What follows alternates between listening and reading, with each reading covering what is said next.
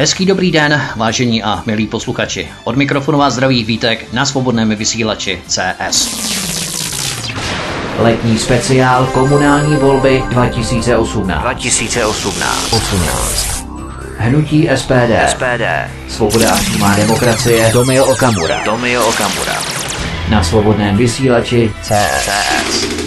Takže startujeme. Vítáme vás u prvního dílu série letního speciálu kampaně do komunálních voleb 2018, ve kterých vám postupně během celého léta, konkrétně každé pondělí od 19 hodin, budeme představovat poslance hnutí SPD, kteří zastupují jednotlivé regiony České republiky a právě tito poslanci nám budou postupně představovat klíčová témata, která zastřešují a propojují jednotlivá města a obce v daném regionu České republiky.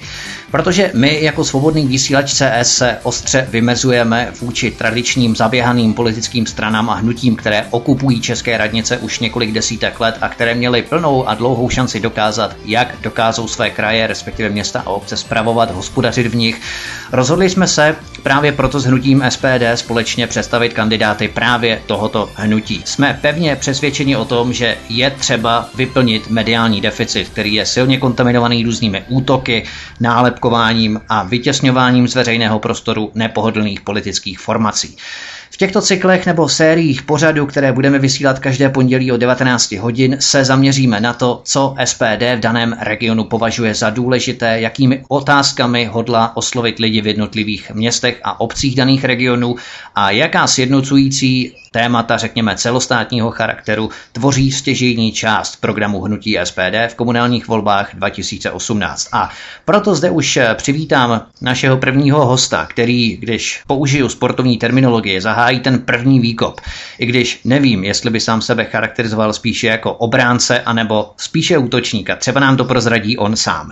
Člověk, který procestoval řadu muslimských zemí. Člověk, který dokonale zná mentalitu a uvažování v těchto regionech a právě proto byl vybrán, aby v barvách SPD zastupoval a hájil multikulturní město vedle Plzně, Brna a Olomouce, a to přímo českou metropoli Prahu. A vzhledem k tomu, že v Praze je rozsáhlá multikulturní pražská galerka, tak to bude mít velmi obtížné. Ale kdo právě povolanější než on může těmto pražským slunečním bytostem umět čelit jaksi s rozvahou a řadou let zkušeností tvrdého pobytu přímo v arabských pouštích. A proto tu vítáme už prvního poslance, kterým je Jiří Kobza. Jirko, vítejte. Dobrý večer vám i posluchačům, děkuji za pozvání. Jirko, jak byste se charakterizoval? Útočník nebo obránce? Hmm. Uh, mě učili, že nejlepší obrana je útok, tak obojí.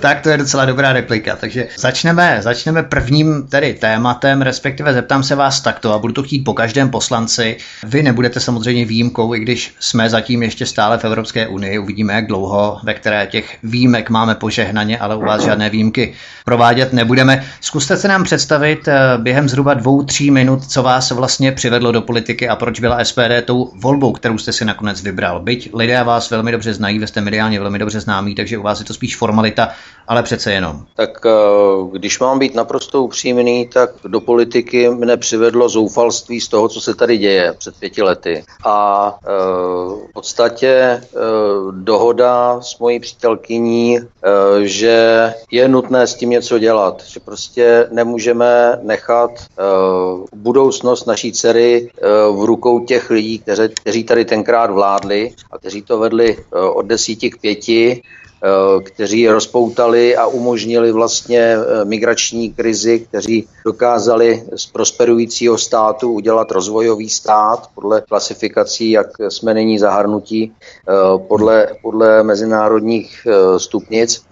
A přivedl mě k tomu, už jsem na to taky dost starý, asi abych ho měl, obrovský pocit zodpovědnosti, že není možné, abychom dědictví našich otců si nechali takhle ukrást, abychom to dědictví nezachovali pro naše děti, abychom eh, se nestarali o budoucnost našich vnuků a politická strana samozřejmě je základním prostředkem, jak nějakým způsobem tento vývoj ovlivnit. No a když jsem uvažoval, eh, do které strany půjdu, protože bylo jasné, že eh, mimo politickou stranu jsou to všechno jenom eh, odvážné a svalnaté řeči někde v pohostinství, které tam také zůstanou, mm-hmm. tak samozřejmě jsem nemohl se spojit s žádnou z těch stran, které toto všechno tady měly na svědomí, nebo mají na svědomí. A takže uh, jsem hledal dál, v té době začínal, začínal Andrej Babiš, ale začínal také Tomio Okamura, uh,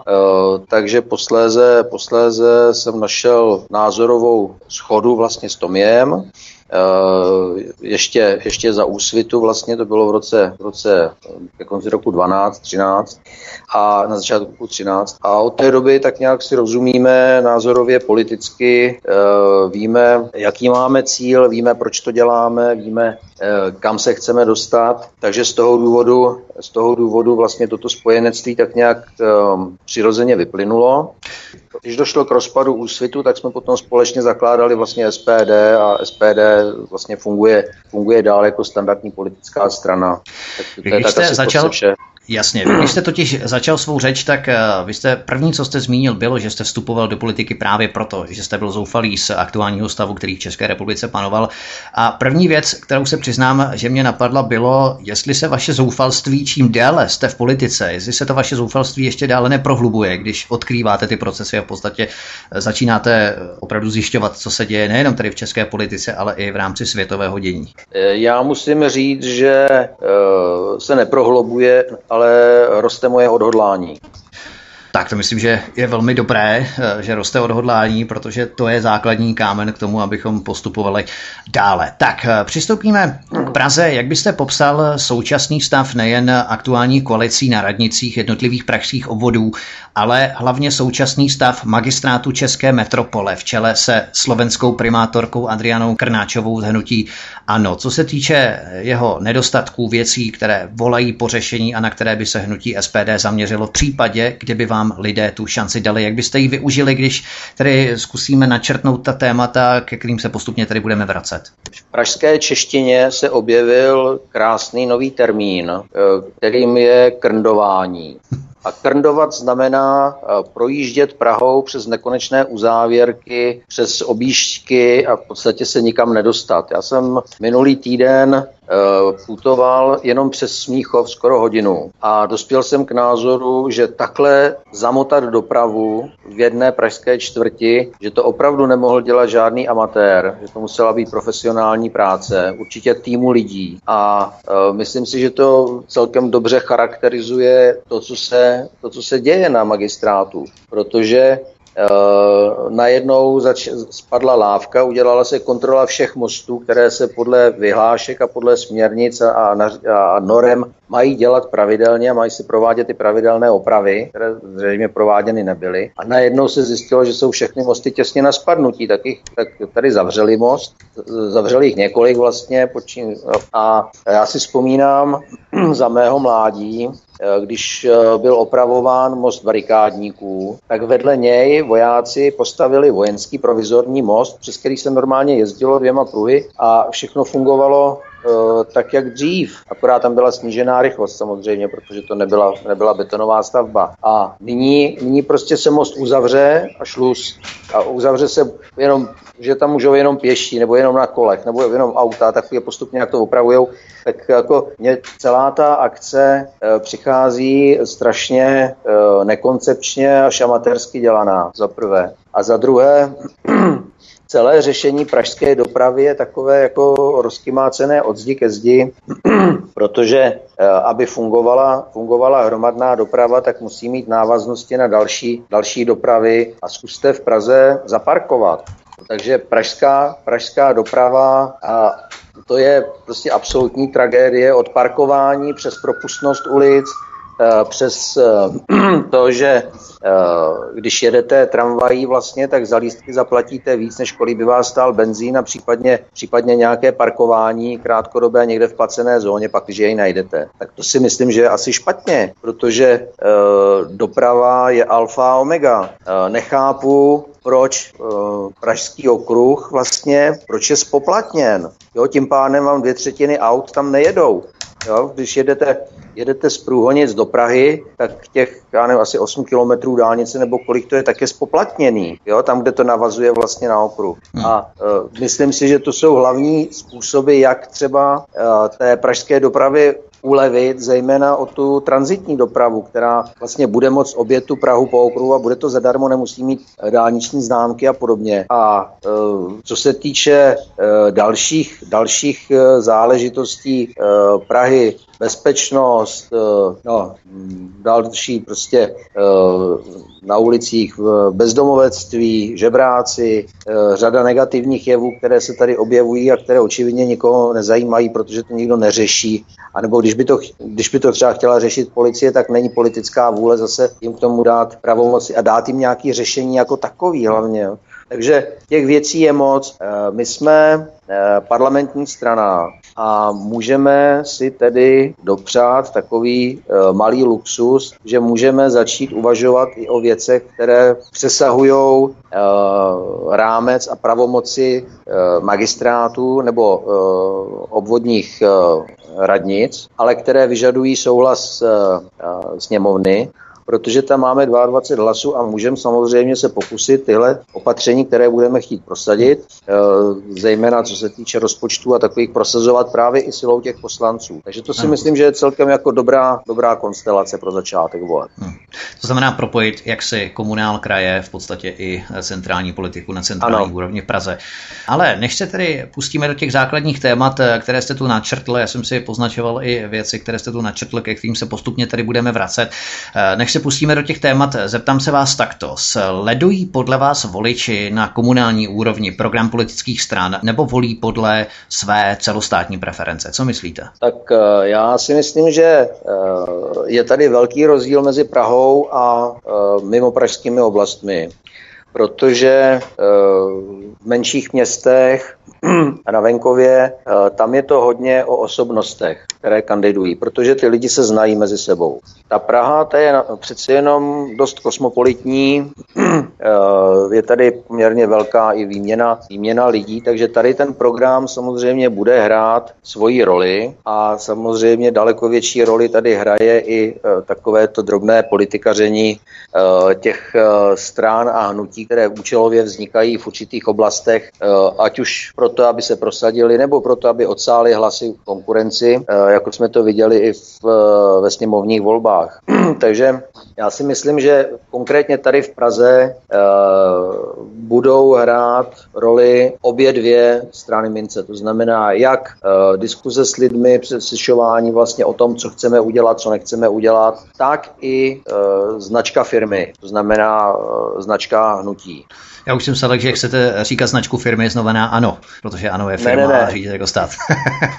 ne, ne, ne, ne, ne, myslím, myslel jsem to spíš jako z takového to, uh, trochu nadlehčení Já vám rozumím. toho politického marketingu. Já vám samozřejmě rozumím. Uh, eh, SPD má samozřejmě postavené regionální, respektive krajské struktury od roku 2016. Ovšem krajské volby v roce 2016 se vyznačovaly obrovským nezájmem Čechů, kdy volila slabá třetina obyvatel České republiky. Neobáváte se stejně chabých výsledků výsledků i ve volbách komunálních tento rok? Nebo jak chcete mobilizovat voliče, zvýšit, řekněme, jejich důvěru k zastupitelstvům, která jsou nám tradičně blíže než samotné kraje? To je sice pravda, ale myslíte, že to stačí? No, eh, co se týče voleb v roce 16, tak eh, já jsem se podílel na kampani eh, Středočeského kraje, kdy jsme se rozhodli, že se těch voleb zúčastníme především z toho důvodu, že jsme v politice noví a potřebujeme se to naučit. Jsme si říkali, uděláme si takovou uh, zkoušku vlastně, aby jsme zjistili, co a jak, co je zapotřebí, jak se to má dělat, kolik to stojí. Jo?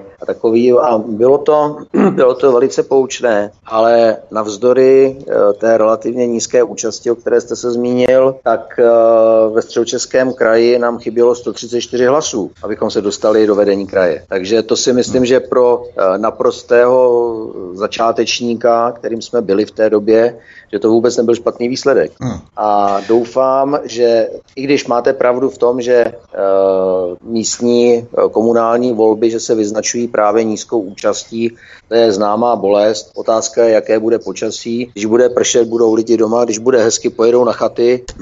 ono je to vždycky takové, takové sporné. Každý si ospravedlní, ale... proč tam nejít. Samozřejmě, ale uh, my máme základním, abych tak řekl, přístupu k našemu politickému programu dvě věci. Uh, říkáme lidem, že věci ještě nejsou ztracený, že ještě můžeme změnit, že tady ještě je naděje. To je jedna věc, že stojí za to se ještě poprát. Hmm. A druhá věc, kterou říkáme, všichni jsme zodpovědní za osud našich dětí a za to, jak to tady bude vypadat. A nemůžeme tu odpovědnost házet na někoho jiného tím, že prostě nepůjdeme volit. A nebo že se, že se neúčastníme voleb vůbec, jako, ať už jako volič nebo jako někdo, kdo, kdo kandiduje. Protože ta zodpovědnost začíná být čím dál víc trtivější v tom smyslu, když vidíme, co se děje v západní Evropě, zejména v Německu, ve Francii, v Belgii, tak eh, je jasné, že ta zodpovědnost prostě tady musí být, protože když ji přestaneme cítit tak, eh, a pojedeme na chatu, tak se potom nesmíme divit, že to za chvíli bude vypadat tak, jak eh, v tom Německu třeba. Ano. To znamená, budeme postupovat podle hezkého českého přísloví blížší košile než kabát, to znamená blížší Česká republika než Evropská unie. A půjdeme k prvnímu tématu. Eh, hnutí SPD chce v Praze zavést odbory veřejného referenda na úřadech městských částí a magistrátu. S tím se pojí i systém takzvaných mini referent, petic a anket, pomocí kterých si budou moci pražané občané na lokální úrovni určovat, jaké projekty chtějí a jaké naopak nechtějí.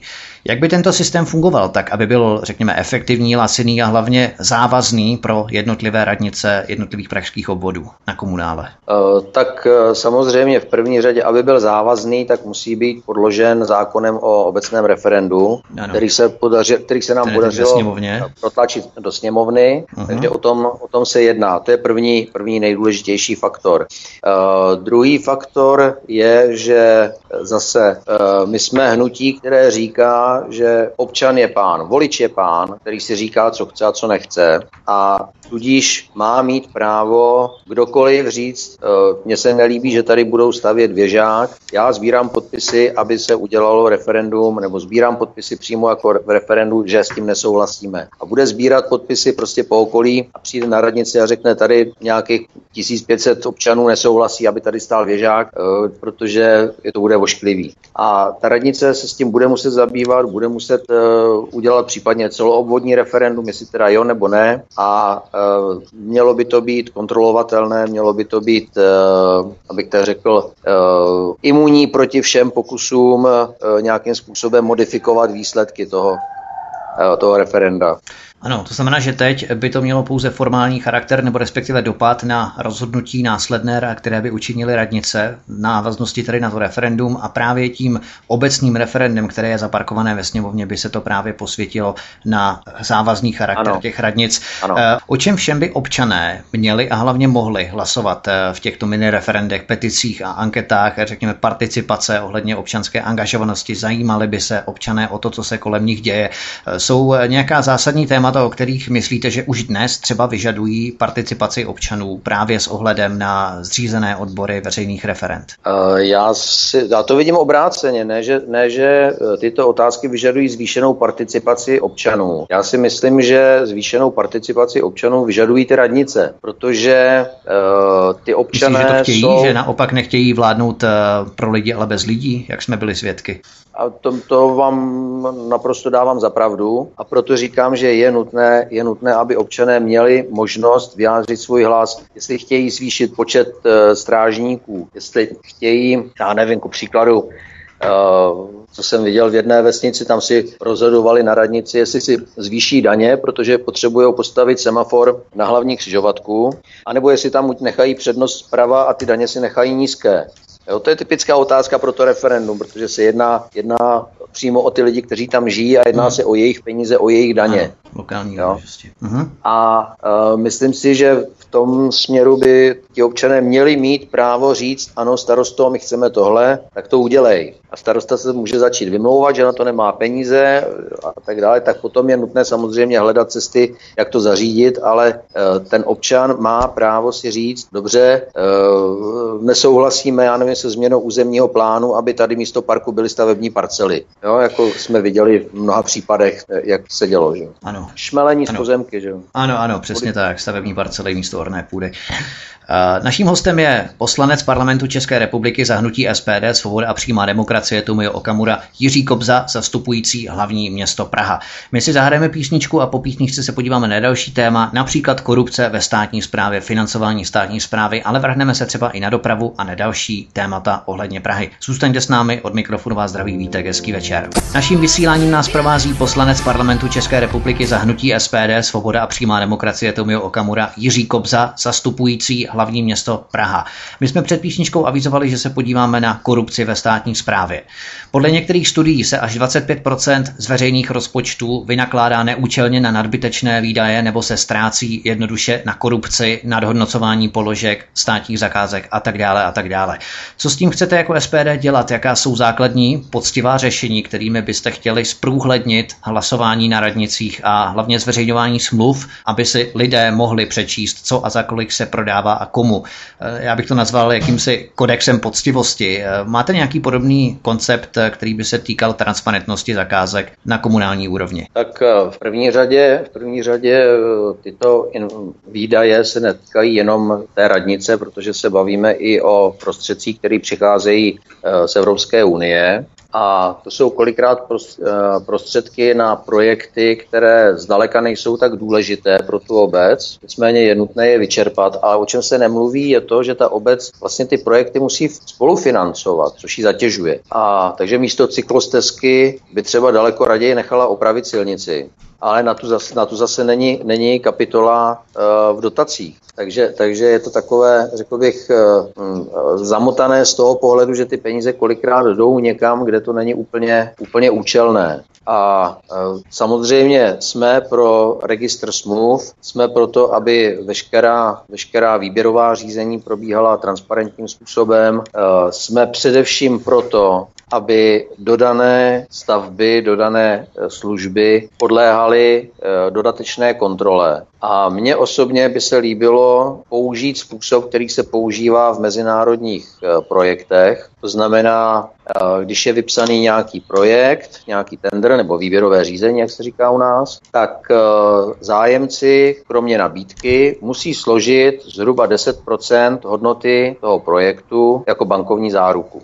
Mm. Jo? Mm-hmm. A když vyhraje tu soutěž, tak než dostane zpátky, podepíše, podepíše kontrakt a než dostane zpátky těch 10%, tu záruku, Uh, to, to neznamená, že složí v hotovosti těch 10%, že to půjde do banky a banka mu za nějaký poplatek tu záruku vystaví, když má na účtě dost peněz. Uh, tak musí složit další záruku, takzvanou prováděcí záruku, která se obvykle pohybuje kolem 25% objemu zakázky.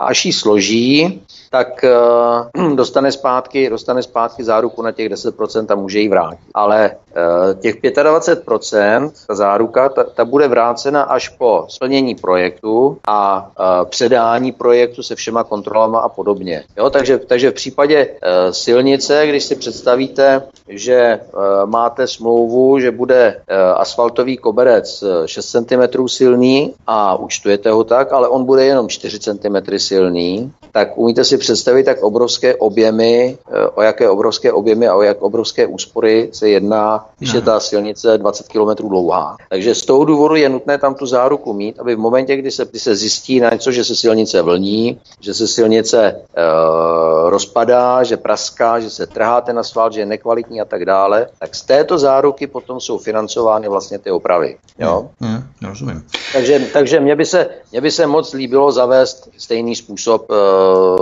projektů a výběrových řízení, který, který takhle hmm. financuje. Má to totiž několik výhod. Já jsem se... Aha, takže zase vypadlo. Mám, že eh, vám do soutěže jdou jenom firmy, které jsou natolik finančně silné, že máte u nich eh, jakous takovou záruku, že jsou schopni ten projekt udělat. Protože už jenom mají na ty záruky. Jo? Eh, není možné, aby 100 tisícový SROčko se ucházelo o projekt za 60 milionů. Takže, takže z toho důvodu vlastně už tenhle, tenhle finanční filtr na začátku vám uh, odděluje, abych tak řekl, firmy, které mají kapacitu na ten projekt od těch, které ji nemají, ale mají třeba ambice s tím, že to vyhrajou a pak to někomu přeprodají. Pak si naberou takzvané subkontraktory, kteří to vlastně udělají za ně. Rozumím. Tak, eh, abychom se opravdu vešli do časové dotace našeho pořadu, tak eh, se vás zeptám ještě na toto ohledně korupce. V čem by podle vás veřejná zpráva v rámci, řekněme, personálního obsazování firm neměla vůbec podnikat? Například, já nevím, soukromé nemocnice, soukromé domovy pro seniory, soukromé vodárny, potažbu energetika, k tomu se potom taky budeme dostávat, protože eh, zaštiťování se veřejnou službou slouží spíše k tomu, jak obejít volby, jak vynechat trh a hlavně jak nestratit ten vliv. Takže jaké oblasti by si měl komunál podle vás eh, podržet, pohlídat ve svém vlastnictví, ve vlastnictví měst a obcí a nevpustit do ní za žádnou cenu soukromý sektor? Protože tady vzniká tak, to eh, korupční schéma, že? Tak já se musím přiznat, že já nejsem příznivcem outsourcingu. A myslím si, že eh, město by si svoje záležitosti mělo spravovat samo. Eh, jsme pro deprivatizaci vody a vodovodní sítě, eh, protože si myslíme, že by ji měla spravovat radnice, že by měla spravovat magistrát. Myslím si, že zrovna tak řada institucí by měla být obecních pod přímou zprávou obce a ne soukromých, protože v mnoha případech to vyjde výrazně, výrazně levněji. Eh, klasický případ eh, outsourcingu je, že eh, radnice má svých x právníků, ale ještě pro ní pracují další 4-5 právních kanceláří mimo, už nechápu. A takže z toho důvodu já si myslím, že tam je, je velký, velký manipulační uh, prostor, který je zapotřebí nějakým způsobem ošetřit a vymyslet pravidla tak, aby uh, nedocházelo předražování těch zakázek, aby ty soutěže byly férové, aby eh, v podstatě i míra zisku byla nějakým způsobem férová. My když jsme pracovali, pracovali v Rakousku, ještě za minulého režimu, tak eh, do našich nabídek jsme museli udělat velmi podrobnou kalkulaci, počínaje od personálních nákladů přes eh, palivo, přes náhradní díly, spotřebu materiálu a tak dále a tak dále. Ale mimo to tam také byly e, položky jako třeba vyčleněné na bankovní poplatky, na právní e, konzultace a byla tam předepsaná míra zisku, kterou tam v té kalkulaci jsme museli uvést Tenkrát se naše míra zisku pohybovala kolem 11-12% na, na tyto práce. A potom magistrát nebo, nebo ta zemská vláda ten projekt vzala, prostudovala a řekla, jo, to je dobře ustanovený, zisk je přiměřený, eh, náklady jsou přiměřený, můžete, můžete to spustit. Jo? Takže já si myslím, že i ta míra zisku by měla být nějakým způsobem uh, ošetřená, aby zůstala, zůstala uh, spravedlivá, aby ten podnikatel, který pracuje, aby si vydělal, aby vydělal pro svoje lidi, ale současně, eh, aby to nebylo přemrštěné, aby to nebylo eh, spíš o privatizaci veřejných prostředků do soukromých kapes. Ano, přesně tak, rozumím. Mě totiž, eh, proč jsem se zmínil o těch vodárnách a tak dále, soukromém sektoru, protože mě na vašem programu ohledně Prahy zaujalo, že budete dohlížet na to, aby městské firmy nezvyšovaly Pražanům poplatky za vodu, za plyn, elektřinu, svoz odpadů a poplatky za psy. Jak chcete zajistit, aby se tyto firmy navrátily zpět do majetku Prahy nebo respektive jednotlivých pražských obvodů, pokud se jedná o menší celky, abyste mohli přinutit dané firmy k dodržování těchto opatření? No, eh, tak eh, určitě nemáme na mysli nějaké vyvlastňování nebo znárodňování, ale máme, máme na mysli eh, v podstatě udělat burzovní operaci, nakoupit akcie, udělat přímo, nebo přímo, přímo koupit tu firmu jako takovou a převést ji zase zpátky pod, pod město nebo pod, pod radnici. Uh-huh. Tak, pojďme na další téma SPD. Jedním z témat hnutí SPD pro Prahu, pro hlavní město Prahu, je restart výstavby regulovaného nájemního bydlení ve vlastnictví města, dostupné, určené, zejména ale nejen mladým rodinám. Od 1. dubna 2006 vstoupil totiž do účinnosti zákon 107, který stanovoval maximální výši nájemného, kterou může pronajímatel požadovat. Nájemné se v dalších letech mělo zvyšovat u 750 tisíců domácností o 20%. Ovšem došlo ke zdražení, respektive ke spekulativnímu zdražení nemovitostí a tedy nájmy rapidně rostly. V roce 2008 o 23% a v dalších letech o 30, někde dokonce o 40%, zejména právě v hlavním městě městě Praha. Jak by město mělo nastavit podle vás podmínky tak, aby bylo toto regulované nájemné skutečně dostupné především mladým rodinám, aby město bylo prostě schopné nahradit část tohoto soukromého bydlení, které je opravdu neudržitelné? Protože pořád ještě jsou uh, volné pozemky ve vlastnictví radnic i magistrátů, tak uh, tyto pozemky je možné převést na stavební pozemky, které zůstanou ve vlastnictví obce a na nich postavit bytové domy, které, které budou uh, cenově, cenově dostupné. V podstatě máme na mysli zakázkovou výstavbu, to znamená, nebude to, uh, nebude to záležitost komerční výstavby, ale bude to záležitost, že obec si prostě objedná výstavbu bytového domu u nějaké stavební firmy. Nebude to developerský projekt. A tyto byty, kterých bychom rádi měli tisíc eh, ročně, eh, tak eh, chceme přidělovat tak, aby právě mladé rodiny měli, měli možnost to bydlení. Takže předpokládáme nejspíš, že by se jednalo o nějakou veřejnou loterii. A chceme, aby 10% z toho, to znamená 100 těch bytů, bylo upravitelných, upravitelných i pro lidi s tělesným postižením, to znamená bezbariérové. Ale co se týče, co se týče toho bydlení jako takového, tak eh, nemluvme jenom mladých rodinách, které určitě do začátku potřebují pomoc, ale můžeme, můžeme mluvit i o seniorech, i o uh, lidech, kteří, kteří mají problémy s bydlením, protože při nárůstu uh, nájemného v Praze v případě, že ten senior zůstane sám, ovdoví nebo, nebo prostě se rozejdou, tak z jednoho důchodu není možné to nájemné utáhnout. Tak eh, z toho důvodu my se snažíme také vymyslet, vymyslet nějaký způsob, jak pomoct uh, těmto seniorům, buď, že zahrneme do té, do té skupiny, ale hlavně chceme podepřít uh, možnost péče o tyto seniory doma tak, aby e, zaprvé jsme ušetřili místa e, v domovech důchodců, protože v Praze je celkem asi 2800 míst, jenomže e, je zde 17% seniorů, což je samozřejmě obrovský nepoměr. Takže chceme, chceme, aby tyto lidé byli v domácí péči a ta domácí péče, aby byla Eh, placená jako plnohodnotné zaměstnání, aby eh, ten člen rodiny, který se stará o svého nemocného nebo starého tatínka, maminku, aby dostával tolik peněz, aby byl schopen žít i, i s, s, tím, eh, s tím seniorem, o kterého se stará, jo, který, který má teda také svůj důchod. Takže, takže máme, máme tento, tento plán, protože zatím ta domácí péče je silně podceňovaná, podhodnocovaná, podfinancovaná a výsledek je akorát Eh, že nám čím dál tím víc lidí padá do naprosté chudoby a někteří padají i do eh, materiální nouze, což je nepřijatelné samozřejmě, protože eh, my jsme dělali, abychom se seznámili dobře s touto sociální situací, tak jsme udělali ve sněmovně před dvěma měsíci seminář o mezerách sociálního systému, který u nás je a zjistili jsme skutečně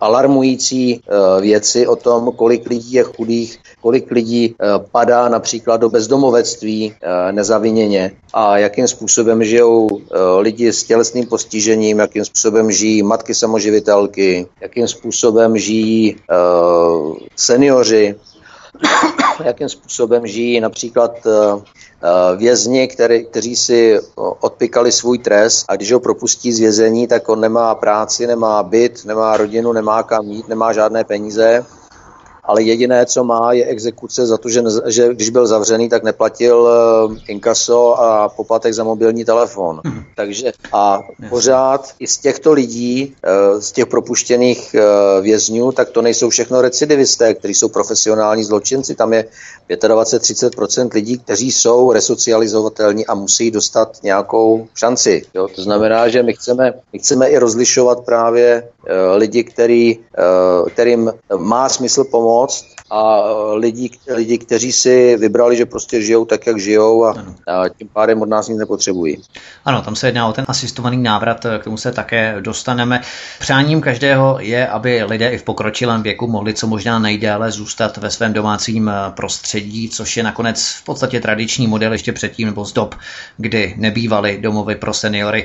Myslíte tedy, že je to lacinější možnost než výstavba a provoz klasických sociálních zařízení pro seniory, nebo byste raději chtěli posílit terénní služby? Eh, jak, jak to vidíte? Eh, když si vezmete, kolik stojí postavit eh, domov pro seniory, řekněme, který bude mít nějakých 80-100 míst, a kolik stojí jeho provoz. A ty peníze rozdělíte po, řekněme, 25 tisících, kdyby šli do těch jednotlivých rodin, tak zjistíte, že najednou máte postaráno o daleko víc seniorů za stejné peníze, za stejné prostředky.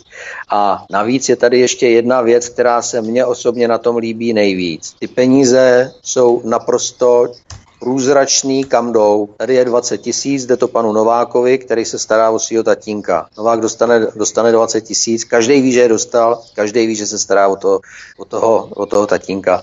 Není to stavba, která může stát 50 anebo taky 150 milionů a jedná se přitom o pořád o tu samou stavbu. Není to, uh, není to žádná uh, podivná organizace, která si bude většinu peněz účtovat pro svoji vlastní uh, režii. Jo? Jsou ty peníze daleko efektivněji vynaložené.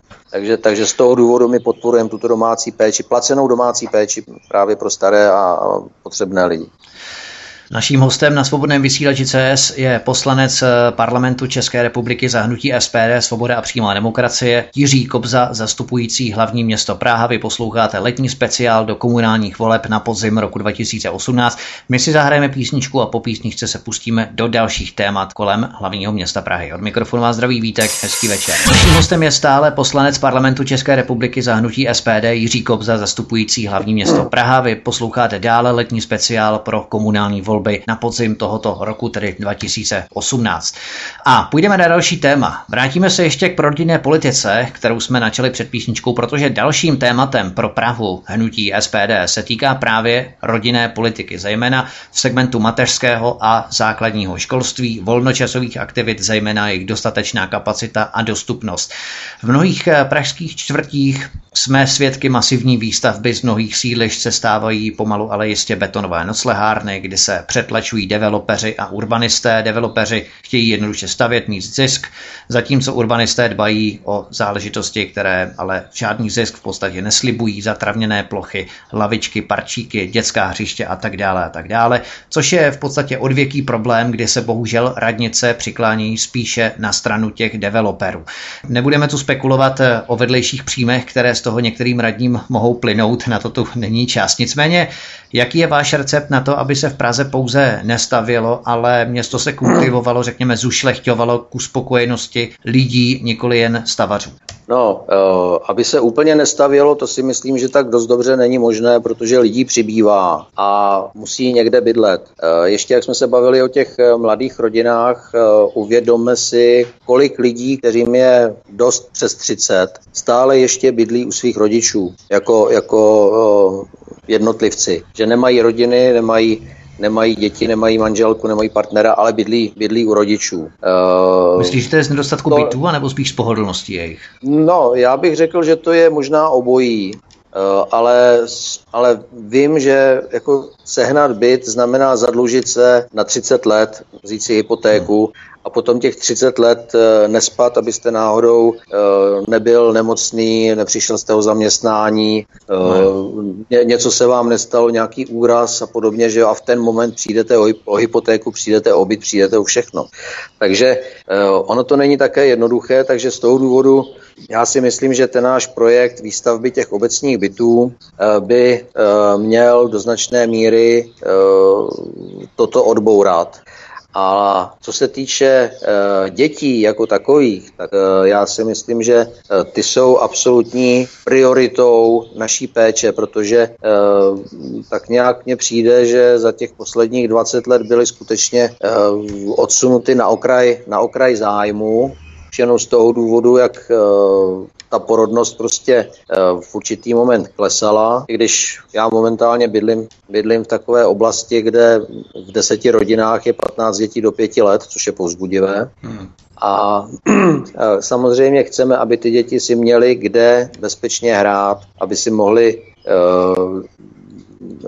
dojít, eh, aby mohli chodit do školky, aby mohli prostě chodit ven a bylo to bezpečné. Takže myslím si, že eh, není úplně ideální řešit eh, podle norem Evropské unie, jak vysoko má být houpačka, ale daleko důležitější je prostě používat selský rozum a říct dobře, tak když tam je byt, když tam je dům, ve kterém je 150, 150 bytů, tak musíme počítat, že tam bude nejméně 50 dětí a ty děti si musí mít kde hrát, musí mít kde být, přece nemůžou být zavřený jenom doma u televize a u, u eh, té hrací konzole. Takže, takže chceme právě vymyslet i eh, tuto možnost. Chceme, chceme přispívat, přispívat na děti, na jejich sportovní činnost ve sportovních klubech protože ne všechny rodiny si můžou dovolit své děti posílat, eh, posílat do kroužků nebo, nebo je zapsat do nějakého sportovního klubu. Některé, některé sporty jsou velmi finančně náročné, některé méně. Eh, já si myslím, že eh, určitě by se dalo dohodnout s provozovateli těchto klubů nějaká forma refundací, tak, aby to pro ty, pro ty děti bylo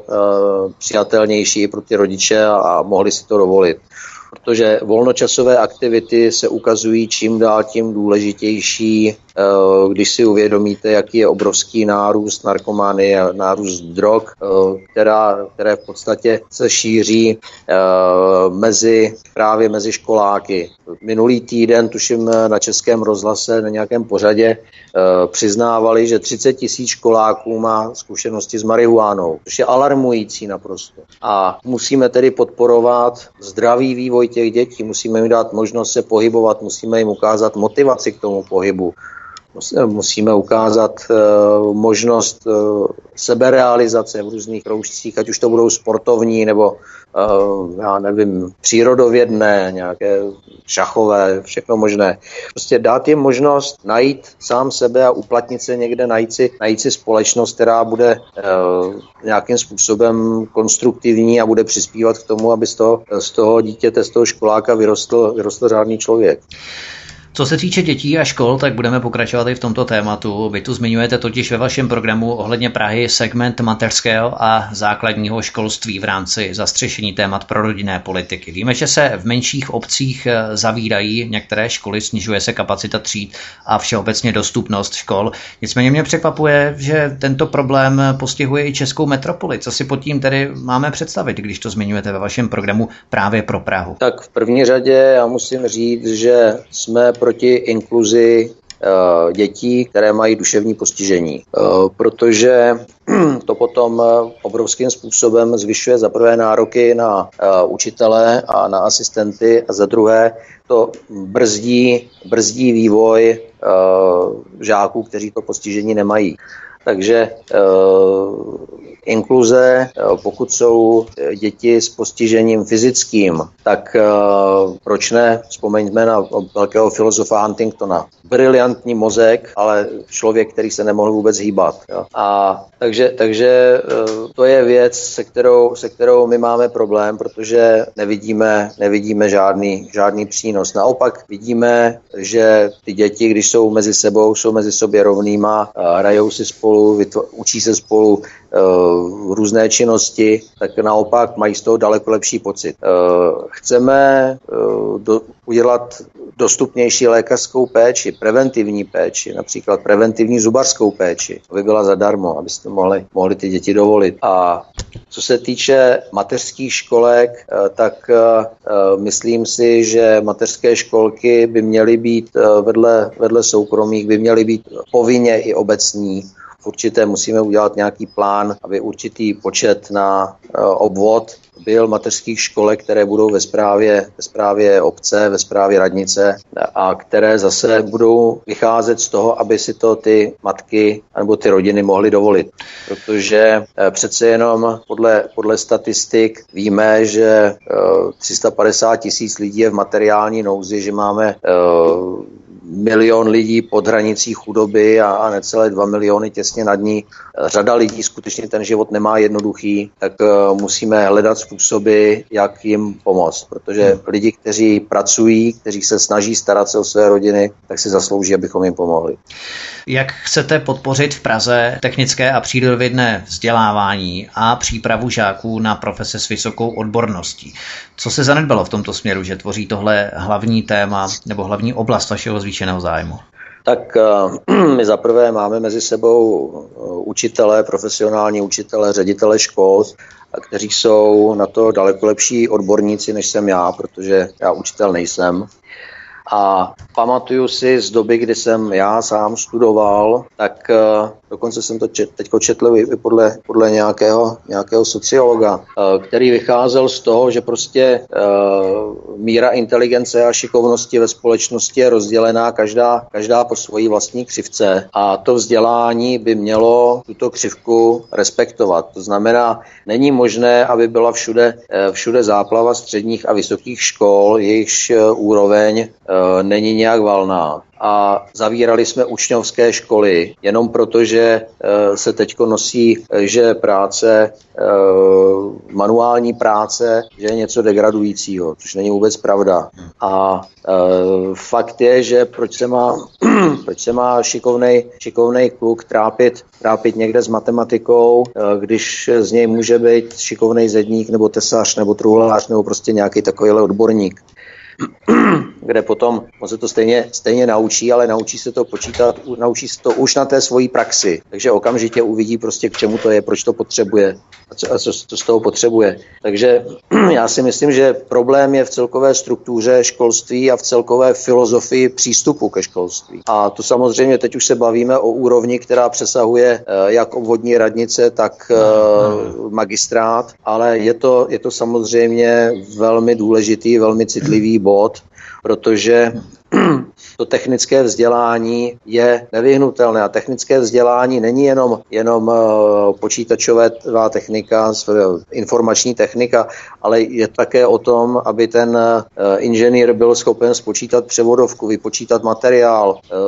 udělat, udělat design, prostě takovou tu, řekl bych, krásnou tvůrčí technickou práci, ke které ale tu matematiku třeba potřebuje. Jo, jak teďko je obrovský problém, kolik, kolik středoškolských studentů propadlo, propadlo z matematiky. Pak se zjistilo, že tam byly nějaké, nějaké chyby v tom zadání, ale já si myslím, že je to otázka i metodiky, metodiky eh, výuky eh, těchto, těchto technických předmětů.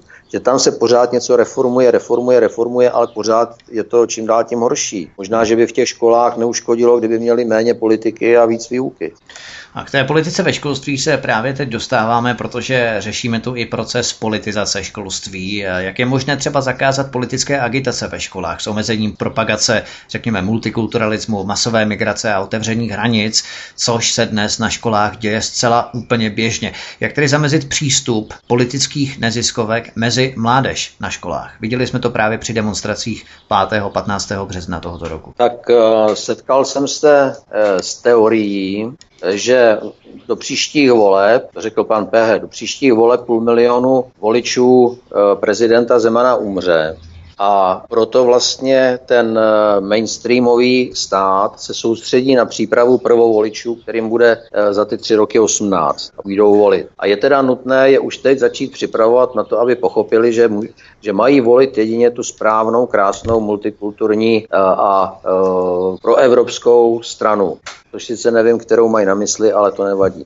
Já jsem tak nějak pevně doufal, že v případě i pana Jiřího Pehe zemře i část voličstva Jiřího Drahoše, ale bohužel asi to nebude proporcionálně stejná jako voličů pana Zemana. no, na každý, na každý pád jako ta teorie je naprosto cestná a naprosto, naprosto hrozivá a vidíme, vidíme projekty, které teď běží na školách. je projektu Světová škola přes uh, jeden svět na školách, přes uh, různé uh, divadelní hry, kdy jim předvádějí interaktivní příběhy ubohých uprchlíků o tom, jak nic nemají, jak se jim má pomáhat, jak je máme všichni litovat podobně. Což samozřejmě na tu dětskou bezbranou dušičku má poměrně zdrcující dopad, protože nemá možnost zjistit druhou stranu věci, nemá možnost se seznámit s realitou. Dostává v podstatě jenom tu základní, ten oblak toho sluníčkového opojení, když to řeknu takhle. A ta politizace toho školství, vždycky to byl začátek konce, ať už to bylo za socialismu, za fašismu, eh, vždycky to byla cesta do pekel, takže já si myslím, že eh, my musíme trvat na tom, že školství musí být apolitické a žádné politické ani tak náboženské agitace nesmí být přípustné. Ale to je zase záležitost radnic, eh, jak se k tomu postaví, protože ty vedou ty školy, ty jsou, ty jsou za ně zodpovědné. Starosta může řediteli nakázat nebo zakázat, aby tam cokoliv dělal takového protože on je ten, který je za to zodpovědný a on je ten, koho tam dosadili občané. Takže uh, toto je zapotřebí mít, mít na paměti. A přece jenom uh, Máme tady uh, z dávné historie příklad uh, Pavky Morozova, uh, který udal své rodiče, protože mu přišlo, že jsou málo komunističtí v Sovětském svazu, tak eh, samozřejmě bych se nerad eh, dočkal něčeho takového, že eh, děti budou nahlašovat na své rodiče, že, že nejsou dostatečně multikulturní, anebo že, že doma mluví nenávistně, což se klidně může stát, když to půjde takhle. Hmm. Takže my s, tím, tak. my s tím budeme bojovat. Tak, to je skvělé, půjdeme na další téma. My tak trošku budeme v tomto rozhovoru, řekněme, klouzat po povrchu, ale opravdu potřebujeme těch témat probrat větší množství školství je to opravdu různorodé, takže postupme trošku dále.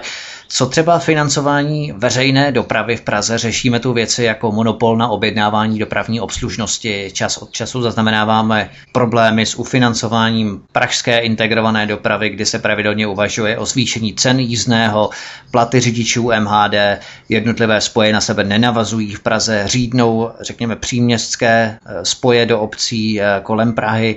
Lidé prostě mají jednoduše problém s dopravou do města v případě absence automobilu. Eh, myslíte, že je možné tento sestupný trend nějakým způsobem zastavit, případně ho zefektivně zlepšit? Určitě, ale není to možné dělat per partes, dělat to po částech, je zapotřebí vyřešit systém jako takový. To znamená, chceme například, aby Praha byla jedna parkovací zóna. Není možné, kdo má povolení parkovat na Praze 10, aby nesměl zaparkovat na Praze 3, když potřebuje, potřebuje přejet do práce, potřebuje převízt babičce kredenc, nebo já nevím. Jasně. Uh, jo, takže to je jedna věc. Chceme, aby, to, aby ty auta, aby ty parkovací povolení byly přenosný. Uh, chceme, uh, aby uh, pro mimopražské, protože víme, že zhruba 100 tisíc lidí ze středočeského kraje jezdí pracovat uh, do Prahy, tak aby byly vytvořeny parkova- záchytné parkoviště nebo ka- velkokapacitní parkovací domy, ale tam, odkud vede spolehlivá městská hromadná doprava. A chceme, aby, aby parkovací lístek fungoval jako celodenní jízdenka a byl levnější, než jezdit autem do Prahy a tady někde zaparkovat. Hmm. Takže, takže to je uh, asi tak základní, základní systém dopravy a uh, parkování, protože si myslíme, že to je jedna z nejhlavnějších věcí. Plus samozřejmě, jak jsem říkal, uvolnit, uvolnit obchvat, uvolnit nebo znepoplatnit uh, uh, Pražský okruh, jo, aby, aby víc aut se dostalo na okruh a méně jich jelo přes Prahu. No, no. Jo, takže a navíc, navíc ještě chceme, chceme jednu věc, chceme, aby uh, protáhli trasy metra, chceme, aby i tramvajové linky prostě byly, byly až do okrajových, okrajových čtvrtí. A samozřejmě je potom otázka, protože městská hromadná doprava je stejně dotovaná tak jako tak, tak pak je otázka, jakým způsobem nastavit výši jízdného, aby na jednu stranu to jízdné nějakým způsobem bylo a jakým způsobem zajistit kontrolu toho jízdného, ale zase na druhou stranu musí to být pořád levnější než ta cesta tím autem. To znamená, není možné, aby stál lístek 32 korun, ten nemůže stát více jak 10, pak to bude mít smysl.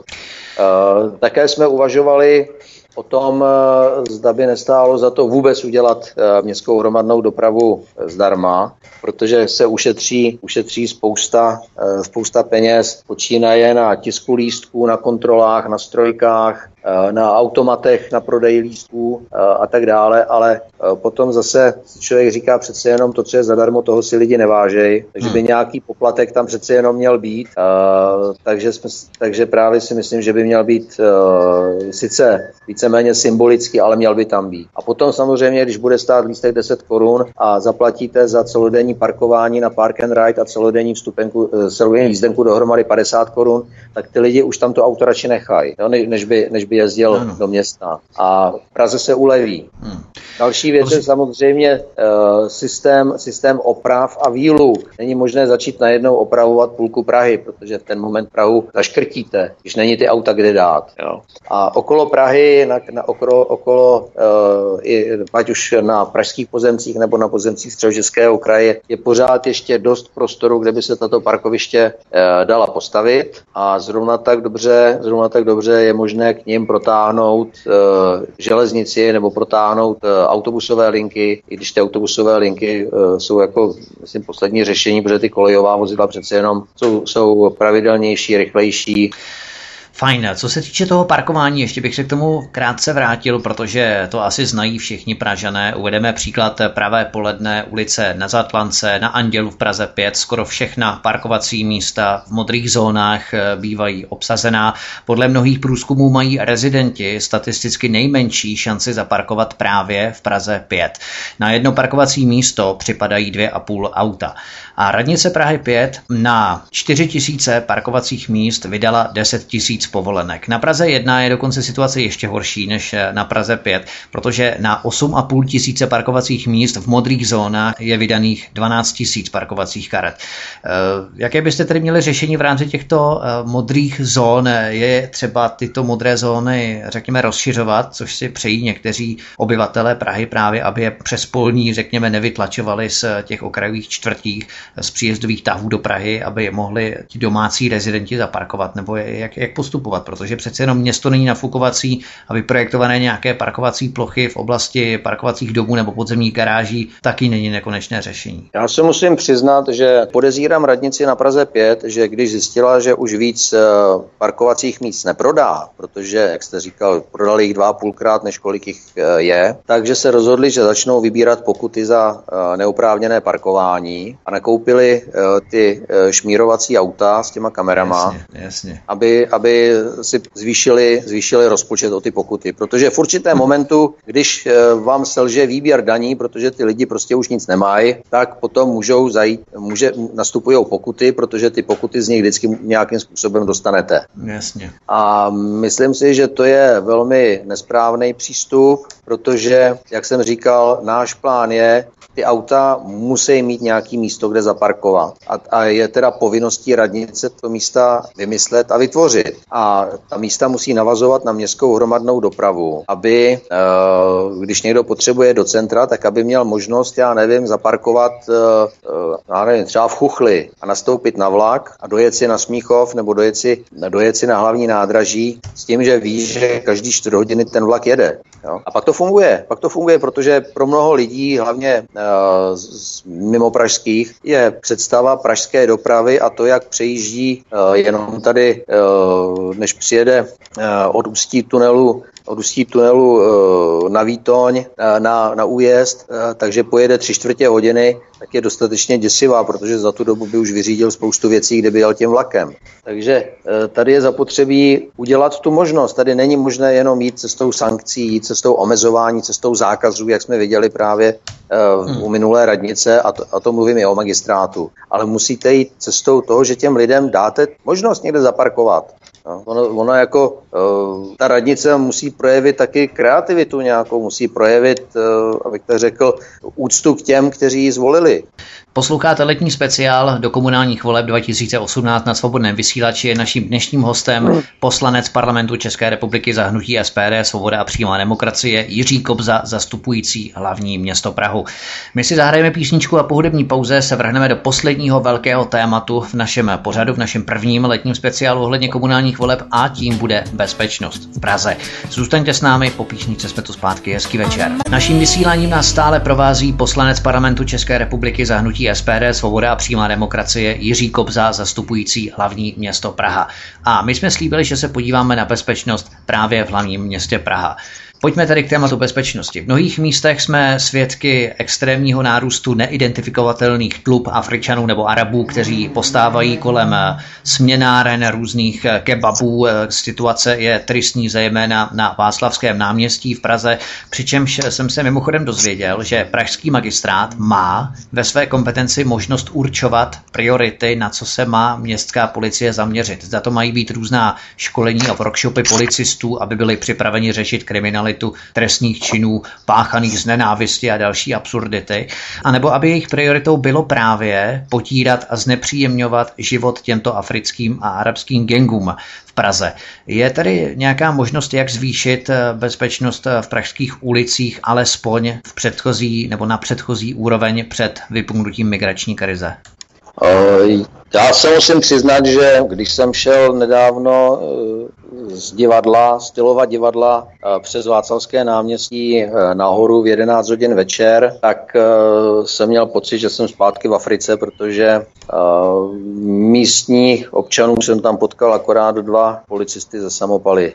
Takže asi na tom, co říkáte, co říkáte, něco je a myslím si, že je úkolem politiků dát policii politickou vůli k tomu, aby začala, začala těmto v uvozovkách turistům eh, nebo filatelistům, protože si prodávají takový malý psaníčka, eh, tak aby jim začala znepříjemňovat život.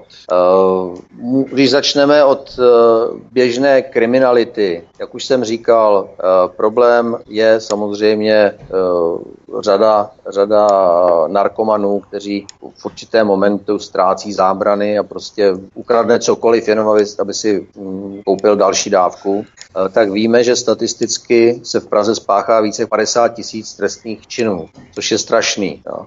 A z toho 30% je na vykradený auta a na kapesní krádeže. A co je ještě tristnější, je, že objasněnost je na úrovni necelých 5%.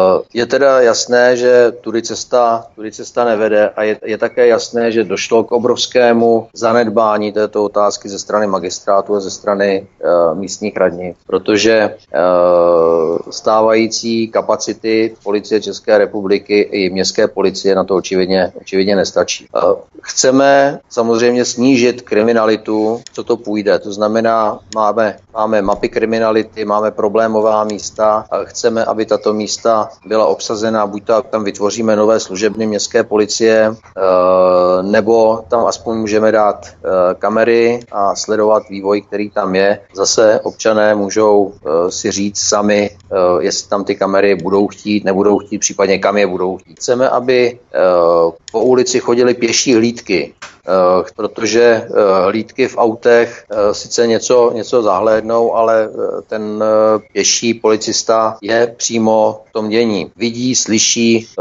má možnost vyhodnotit situaci daleko lépe, když jenom jede okolo v autě. Otázka, otázka, která se v Praze hodně ozývá, je otázka bezdomovců.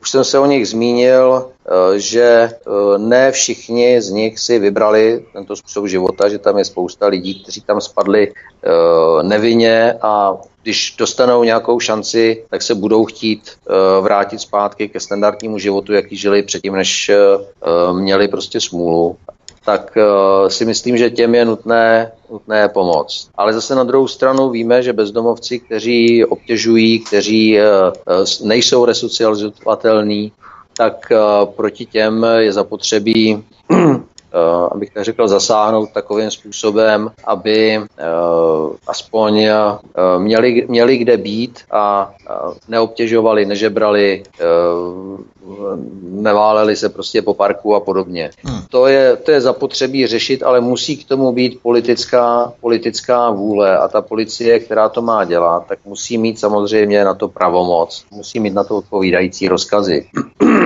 Takže chceme, chceme pro ty, eh, který, eh, které je možné resocializovat, jim zajistit eh, střechu nad hlavou, byť třeba velmi jednoduchou, ale aby měli možnost, kde se vyspat, kde, kde si uvařit, kde mít své věci, mít stálou adresu, což je, což je obrovský problém právě zejména pro ty, kteří jsou v exekucích, protože pak na ně ještě nabíhá další institut vlastně ty, té fikce doručení a nabíhají jim další, další náklady, další, další exekuce, bez toho, že by o tom vůbec věděli. A chceme, aby tito lidé měli možnost e, postupně získávat znovu pracovní návyky, aby měli možnost e, provádět e, nějaké práce pro radnici, nějaké takové ty veřejně prospěšné práce, Eh, za které budou placení, za to si budou platit to bydlení a, a jídlo a prostě svůj život, ale už, už se dostanou prostě do toho, do toho pracovního, pracovního kolotoče a budou mít možnost uh, se dostat, já nevím, po půl roce, po roce zase, zase dál.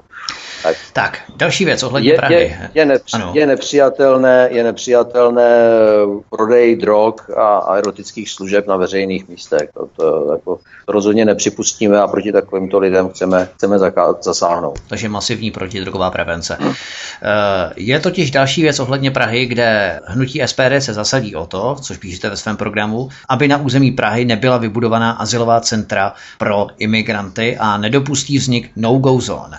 Eh, vzhledem k té situaci, kterou jsme právě popsali, eh, která se začíná vymykat kontrole eh, v souvislosti s tlupami nespecifikovaných migrantů v Praze, zejména na Václavském náměstí, nezakořenilo už v Praze podhoubí pro základ těchto no-go zón, protože situace zejména na onom Václavském náměstí je do očí bíjící, takže není už pozdě tu situaci začít řešit, nevzniká tu něco jako druhé teplice. Tak já doufám, že z Václavského náměstí nebudou druhé modlany. A také si myslím, že e, zatím ten, e, to prostředí tady je natolik, řekl bych, nevstřícné vůči, vůči migrantům a vůči jejich aktivitám, hmm. že to nemají tak úplně jednoduché jako, jako v západní Evropě, kde vědí, že policie vždycky bude na jejich straně, že, že politici budou na jejich straně a že policie v podstatě bude bezmocná, protože bude svázaná spoustou, spoustou politických nařízení a zákazů. Takže Eh, to samozřejmě eh, je reálné riziko a my se chceme poučit z toho, co se děje na západě. Chceme, aby eh, policie měla volné ruce zasáhnout, když se bude dít něco nekalého. Chceme, aby zasahovala a chceme samozřejmě zabránit tomu, aby vznikaly, vznikaly určité enklávy, ať už by to byl napřed jeden dům, dva domy, tři domy a tak dále, kde by se, kde by se ilegální migranti združovali mezi sebou naprosto nepřehledně nepřehledném a poměrně nebezpečném prostředí,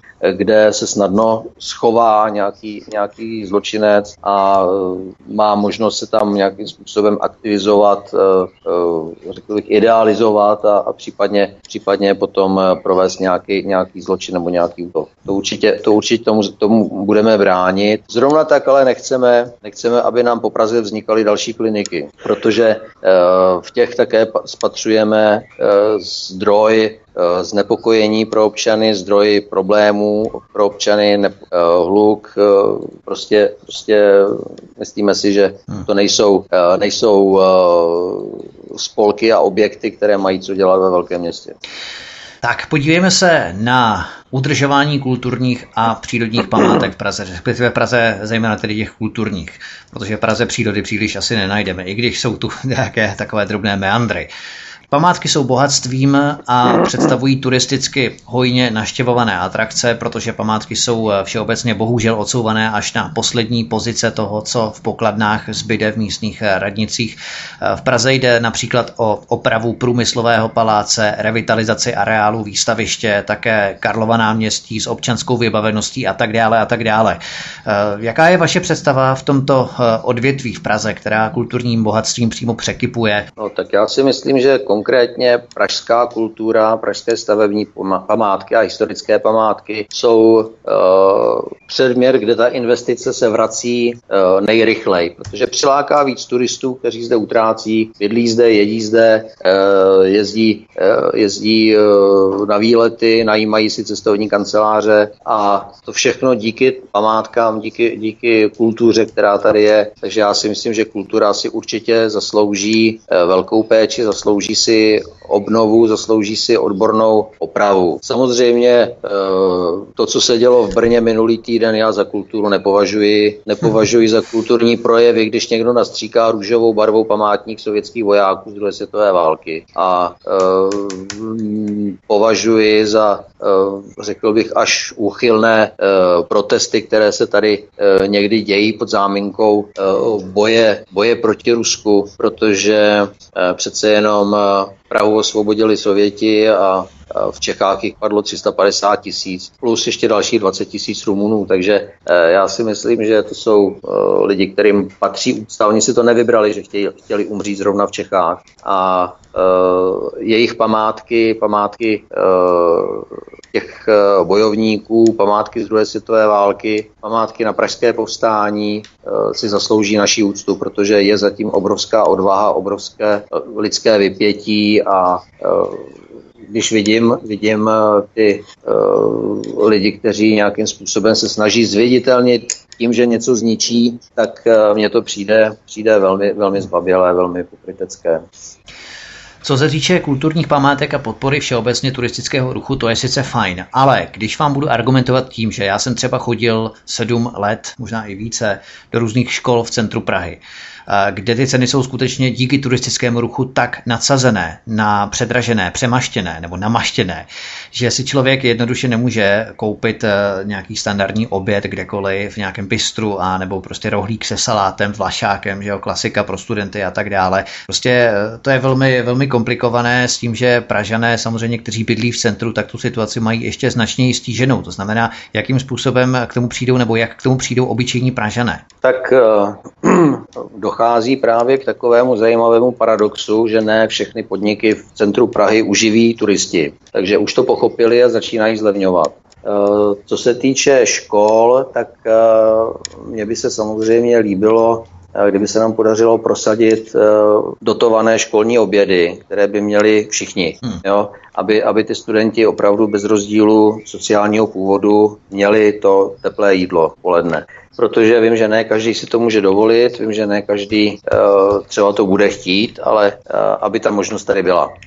A co se týče, co se týče předraženosti centra Prahy, uh, víte, uh, hodně lidí, právě seniorů, se stěhuje z Prahy ven na chaty, kde žijou ve velmi jednoduchých podmínkách, ale žijou tam z toho důvodu, že právě na to bydlení v Praze už nemají. Hmm. Už prostě jim, jim nezbývá, když poplatí nájmy, koup, tak potom přemýšlí, jestli si koupí léky nebo jídlo, což je samozřejmě e, absolutní tragédie. Takže radši bydlí na té chatě, která je jeho, tam, tam neplatíte nájem, e, musí se teda o sebe nějakým způsobem postarat, ale má šanci prostě tam, tam přežít, jo, což si taky nemyslím, že je správný, správný vývoj, ale to jsme zpátky u toho sociálního bydlení.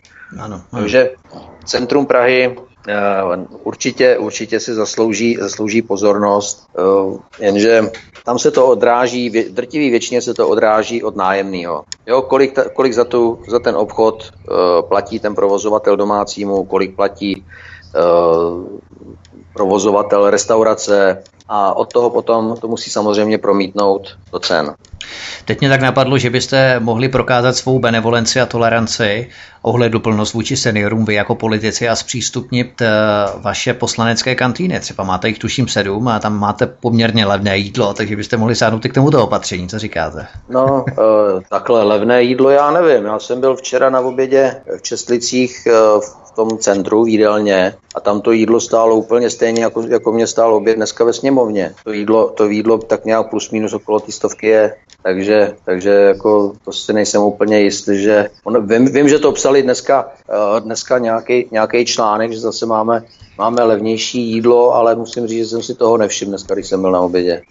Je pravda, že kolem té stovky se dá i v rámci meníček eh, najíst i v centru Prahy, to je také pravda. Eh, já se ještě zeptám na posledních pár otázek, jak třeba probíhá vaše volební kampaň v Praze v rámci komunálu s ohledem na mobilizaci, řekněme, lidí, eh, aby nejenom tedy k volbám přišli, ale aby volili kandidáta právě z řad SPD. Přece jenom je třeba umět lidi tak nějak natchnout, inspirovat je, umět je nabudit Eh, nastartovat je takovou tu bojovou náladu. Jak se třeba dostáváte do povědomí spoluobčanů, jak silná je vaše síť třeba podporovatelů, sympatizantů v Praze, protože, jak jsem se na začátku zmínil, v té Praze je to opravdu extrémně komplikované vzhledem ke kosmopolitnosti hlavního města. Tak eh, co se týče, eh, abych tak řekl, vlasteneckého hnutí, jako je SPD, tak samozřejmě Praha je, bych řekl, jako severní stěna Aigru. Jo? To je hodně, hodně těžká cesta ale zase na druhou stranu eh, dost lidí, když s náma diskutují, tak eh, nakonec nám dávají za pravdu, takže eh, nevidím to zdaleka tak beznadějně. Vím, že je tady vedená obrovská antikampaň v médiích proti nám, cokoliv můžou, můžou najít, recyklovat, najít, najít před 20 lety, že někdo řekl nebo udělal, tak ten moment prostě se z toho snaží dělat aféru, aby nás nevěrohodnili. Ale je to, je to to zase takové obrovské pokrytectví, když si uvědomíte ty tradiční strany, co mají za sebou, tak uh, my máme, my máme uh, proti nim uh, tu výhodu, že v podstatě oni o nás Lilie, říkají, že jsme, Lilie na hnojiště. Že jsme, že jsme politicky nečitelní což znamená, že na nás nic nemají, jo? že nás nemůžou vydírat, že, neposloucháme a děláme si, co chceme. Takže uh, to je do určitý míry naše výhoda. Nevýhoda je, že samozřejmě do nás uh, hlavní mass media uh, buší denodenně. Člověka občas napadá, kdyby nebylo SPD, o čem by vlastně psali. Že? Mm-hmm. A uh, takže my diskutujeme s lidma napřímo. Prostě se bavíme s nima, diskutujeme, vysvětlujeme jim náš program, vysvětlujeme jim eh, i třeba různé eh, záležitosti, které jsou právě eh, v médiích, počínaje, počínaje tím, že do nekonečna omílají nějaké, nějaké výmysly o tom, jak náš předseda, předseda vykradl úsvit a podobně. A, uh, nebo Ještě, co kdy... že už, už to mají za sebou, tak to se znova recyklovalo teď někdy. Ale, ale pořád to, pořád to někdo, někdo snaží vytáhnout minimálně v těch diskuzích. A, uh, Moc kreativity neprojevují tedy. Já jsem předpokládal, že mají no. nějaké kreativce, kteří aspoň by mohli nějakým způsobem variovat ty kauzy a oni pořád to je to samé. Já nevím, jestli to ty lidi ještě stále baví. No jak který, že jo? Když jste za to placený, tak vás to asi Jasně, baví. myslím ty jejich čtenáře spíš, jo? že jo. jim něco nepíší. Ale, Ale Eh, já už ještě... Říct, no, já jsem chtěl říct jinou věc, že třeba já o sobě jsem se dočetl, že jsem známý extremista, protože eh, jsem členem extrémní facebookové skupiny Českoslovenští vojáci v záloze. No a já jsem k tomu připsal, že jsem se byl podívat do své vojenské knížky a tam mám napsáno, že jsem československý voják v záloze. Tak jako co je na tom extrémního?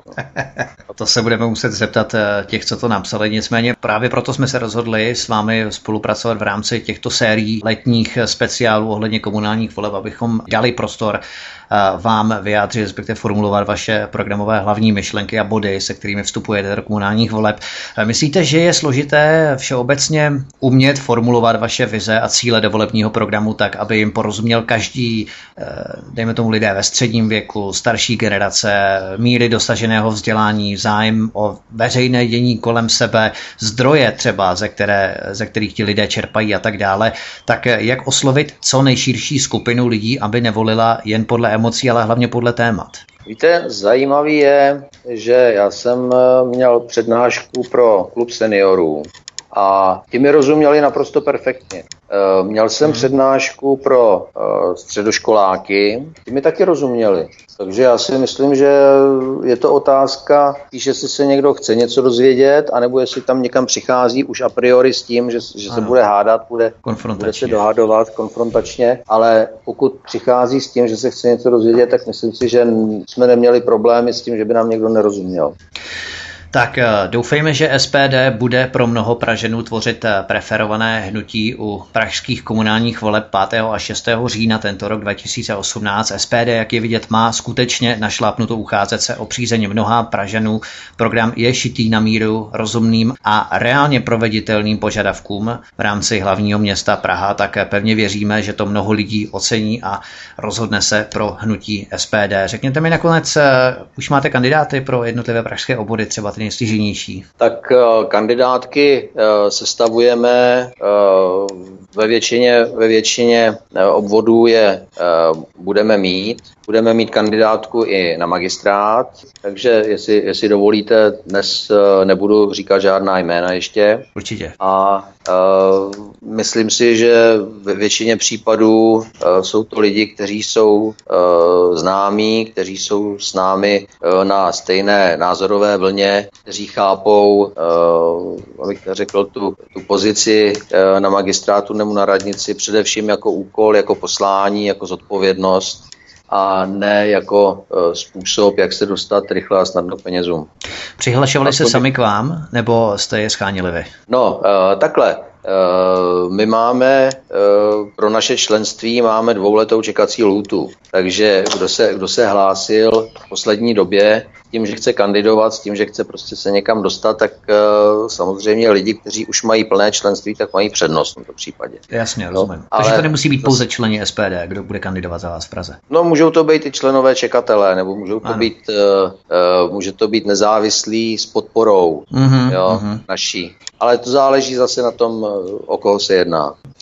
Tak v prvním díle speciálu letního speciálu do komunálních voleb 2018 byl naším prvním hostem poslanec parlamentu České republiky za hnutí SPD, Svoboda a přímá demokracie Tomio Okamura, Jiří Kobza, který zastupoval hlavní město Praha. Jirko, já vám děkuji, že jste se účastnil našeho pořadu, že jste byl tím prvním křestem, řekněme, našeho speciálu a budeme se těšit eh, Jednak tedy, až spolu natočíme nějaké další pořady a samozřejmě i na vaše další poslance. Děkuju. Já děkuji velice za pozvání a doufám, že i když naše povídání eh, bylo poměrně dlouhé, tak eh, že to posluchače nebude nudit a hlavně se těším, že se potkáme u voleb a těším se, že společně začneme znovu budovat Prahu. Děkuju. Já jenom doplním, že tyto naše rozhovory budou spíše hodinového formátu. My jsme opravdu přepískli ten čas a přešvili velkou měrou, ale to nevadí. Já si myslím, že Praha si to opravdu zaslouží, protože těch témat, které je potřeba probrat právě kolem Prahy, je opravdu velké, velké množství. Takže dnešní rozhovor byl tak trochu pilotní, byl tak trochu delší, ty příští budou samozřejmě kratší, svižnější, tak abychom opravdu zvládli tu širokou paletu, pestrou paletu témat eh, i v ostatních krajích, respektive městech a obcích České republiky. Toto i ostatní vydání pořadu Hovory u Klábosnice si můžete stáhnout nejenom na stránkách svobodný vysílač.cz, ale samozřejmě si nás můžete vyhledat i na kanále YouTube, odkud můžete rovněž sdílet na sociálních sítě naše pořady s Jirkou Kobzou anebo i s dalšími poslanci SPD. To by bylo pro dnešek všechno, od mikrofonu se loučí a naslyšenou příště se těší Vítek ze svobodného vysílače CS. Hezký zbytek dne. Dobrý večer.